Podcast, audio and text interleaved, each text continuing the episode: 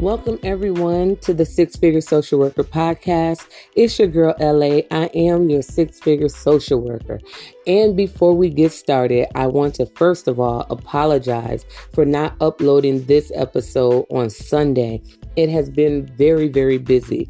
The previous week, I had the human trafficking conference that we were at, but during that time, I was able to run into a few social workers that I will share the clips of our conversation with you because, again, this podcast is to teach you how to make a living while you're making a difference. Is not to teach you how to necessarily negotiate for higher wages as much as it is to teach you how to recognize what's on the inside of you and making that worth value. For you literally to understand the gifting and the value you bring to any team. And it's first when you recognize your worth that others will recognize your worth and be willing to pay whatever price. So that's what this is about. So I want you to listen in. It's a young lady named Deborah Rayford that um, I was able to run into, as well as Ashley. And the other young lady, her name is Leah and they will share with you what they're doing in the field of social work and how rewarding it is as well as um, some things that they desire to do based on services and resources that was not available when they themselves needed it. Okay, so tune in, and at the end, I will share with you a clip of a message that I shared during the human trafficking conference with a crowd of over 500 individuals and I'm telling you, the message was entitled, I'm on a mission. And the crowd was on their feet. It's so funny. It was awesome. So tune in and leave comments, leave messages. Let me know how you're liking the podcast. Let me know what you would like to hear. And I will remember those of you who are getting prepared for the test. And I will definitely come back on um, on a next episode to go through some test taking tips. So stay connected, stay tuned, and listen in.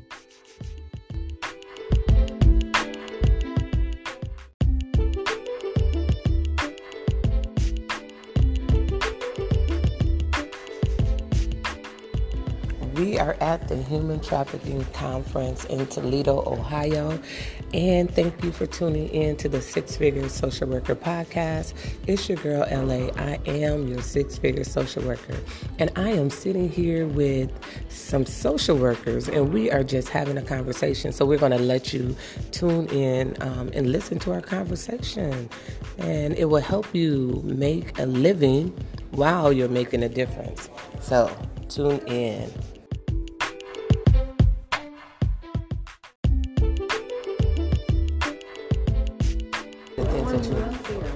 Reforming welfare. Reforming all of the things welfare. It's just like the system is just so poor. It's set up for failure.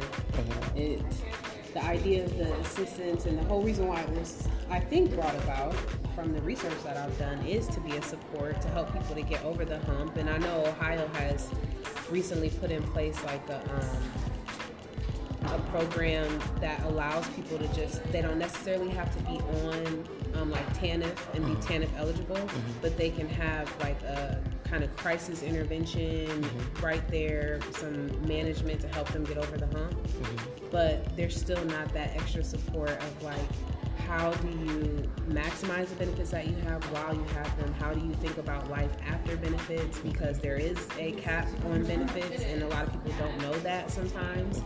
Um, and so I would just love to be able to help people just think differently about their benefits and entrepreneurs. Like I feel like if it's assistance, like me as an entrepreneur, I've had to finagle the system in order to get Medicaid right. because I was not, I didn't have a job that was paying my Medicaid, but right. I still needed insurance, at least for my kids, if not for me. Right. So having to figure out how do I make it look like I got something going on, mm-hmm. or do I pick up a little part time job enough to say I can qualify for Medicaid so that I can continue what I'm doing? Mm-hmm. It's just yeah. our systems are not Right. They're not set up for people to be successful. Right. Yeah, there's like the formal supports and the informal supports, and mm. it's like those informal supports folks don't know about, and that hurts you in the end. Right. Like the formal supports, like the benefits and things, help you for a little while. But if you don't know informally that they end at some point or they change, then Right. that sets you up. You know. Right. Absolutely. Absolutely. So, how long have you been in the field of social work? Well, I have been a official social worker since May 2000. What is this year? 19. um, but I, I've been in the helping field. At least for like four or five years. No, no, no. I take that back because I was even working as like in the hospitals. So in like the whole helping field, at least ten years. Okay. Um, I've been working in the helping field some in some capacity since I was in college undergrad. Okay. Okay. Okay. Um, then I did some case management and things like that. But yeah, So your passion now is trying to what, change the system as well as help individuals oh yeah, utilize Oh, yeah. it. All of it, yes. So when you have it, maximizing it, understanding how you know. I hear so many people that do receive like food stamps, for example, but still don't have enough at the end of the month. And I don't know if it's I don't know if it's all tied to the amount. I think that there's also this mislink of learning how to budget those Mm. Okay, things, which is what we, you know, those that aren't on that aren't receiving those benefits, you know, we we understand the concept of budgeting Right. and figuring out those things, you know, loosely. Some of Right. us are better than others. Yeah, I, I was forced to learn how to do that. Mhm, exactly. But there are some individuals, you know, especially if you are receiving those food stamps every month, you know, like clockwork, you don't, you aren't even exposed to the opportunity to learn those very simple, soft skills. Right. So if there's an opportunity to kind of bridge that gap, because I do think it's a gap between giving the benefits and then the sanctions that Okay. come with it. Right. How can we make it so that way when you get the benefits, you're learning how to maximize them, you're learning how to live without them, Right. because you will at some Right. point, Right. and then you're okay. Oh Right. You don't have to get back on them. Or Right. you don't end up, you know, being homeless or, or hungry and the food scarcity and all that stuff. Like, Right. Right. Yeah. yeah, That's it's awesome. being a little bit more like proactive. Right, right. So even on that aspect, I want people to understand that there's so many um, aspects of social work because actually I know it's something else that you have a passion about as well, right? I do. I have a passion about um, perinatal mood disorders, which are, I think, more commonly known as um, postpartum depression, postpartum anxiety, postpartum psychosis. I just don't think it's talked a lot about. For I think the statistic is one in seven women will experience one of those after becoming a mom, and I just think it's it isn't discussed, and I understand why because you know there's a lot of shame around it, there's a lot of guilt around it, there's a lot of um, I don't know, it's just not a good feeling. So, but when you talk about it, because so many of us experience it um, or are going to experience, you know, people become moms every day. So Mm-hmm. Right. I might get over it or I might be over the hump now, but somebody else, you know, just gave birth a second ago and they're going to experience Right, it. And right. 10 more like them. So Right. I just don't think it's talked about. Like I said, there's a lot of shame um, and we can't heal from something if we don't talk about it Exactly. or you know so i experienced it myself. Um, like i say i'm kind of over the hump now thankfully. But uh, i remember because i'm social worker so the first thing i do is go look for resources because i understand that something's going on something's wrong. So i look for resources groups support groups programs anything. Right. and i can't find anything Right. outside of like some Facebook groups um, that are you know states and states and states away from me. Right. I can't find anything, and I can't find a friend that it will admit that or you know speak to their experience either. So not only are you experiencing this, you know, just disconnect from who you are, who you were, you also feel very alone because you can't find anybody like you or services that serve this problem. So you Right. feel alone, you feel weird, you Right. feel, Right, and you yeah. feel very sad and Yeah. very sick, and you have this new life to take care of. Meanwhile, you feel like your life is the life you knew, especially, is over with, and Right. it's just a very Yeah, you know terrible yeah. place to be. Right, And I just hate that um, we don't have more. So I'm gonna I'm gonna work on it. I don't know what I'm gonna no, do. That's good. gonna work on it, Yeah. No, because what I want the social workers to know is that sometimes it's what we go through ourselves that causes us to create programs. Right. You know, instead of saying like complaining about there's not enough resources or there's no programs there, it's like okay, now that you know that, let's do something something about it. You know. I, want to. I don't want anybody else to ever experience. Of course, people are going to experience Right. it, but I don't ever want them to feel like there's there aren't any resources like Right. how I felt. So Right. if I can do anything, even something small, something huge, I hope it's huge, but Right, right. I hope something no one will have to feel alone exactly. in it. It's it's inevitable that they'll probably experience it, but I don't ever want anybody to feel alone. Right. Something that's so common. Like, exactly. You know, exactly. let's talk about it. Let's have some groups around it. Let's exactly. have some programming. You exactly. Know? Exactly. Exactly.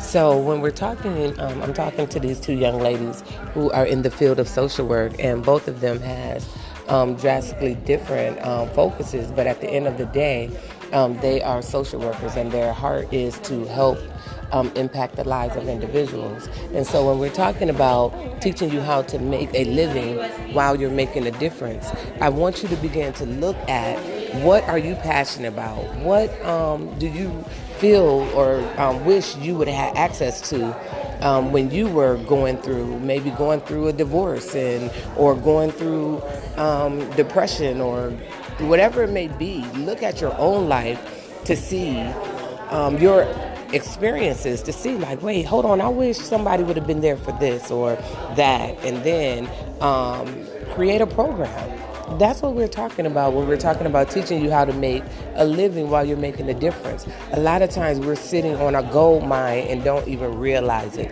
So, again, I'm here at the International um, Lucas County Human Trafficking um, conference, and I will be interviewing a few social workers throughout um, this conference just to give you um, an idea of the various aspects and um, areas of focus that social workers will have.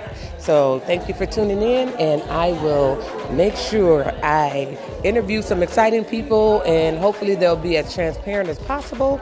And we're going to teach you how to make a living while you're making a difference. Thank you.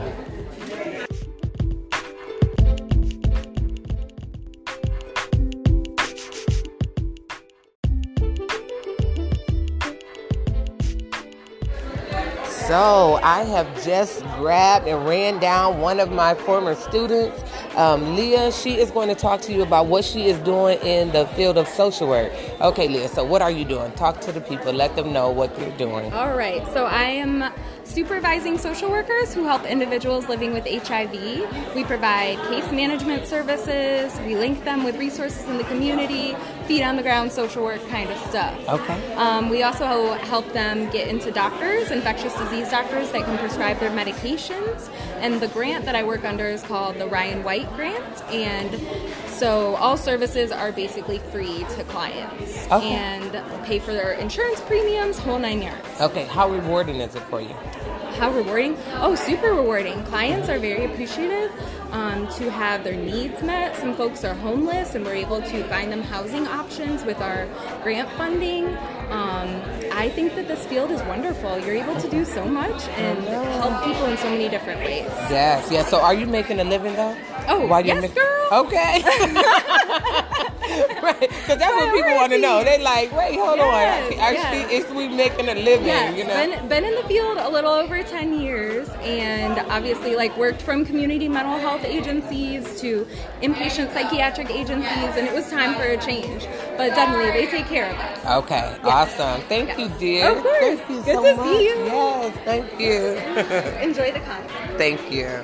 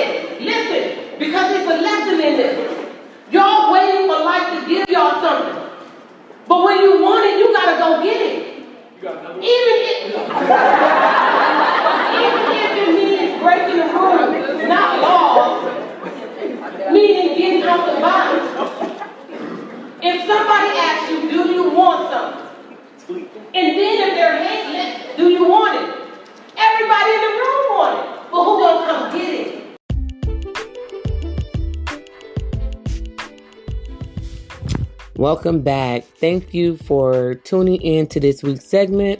Again, this is your six figure social worker, LA, and my goal, my mission is to teach you how to make a living while you're making a difference. Don't forget to follow me on Instagram at six figure SW, six figure SW, and on Facebook at Lashana Townsend.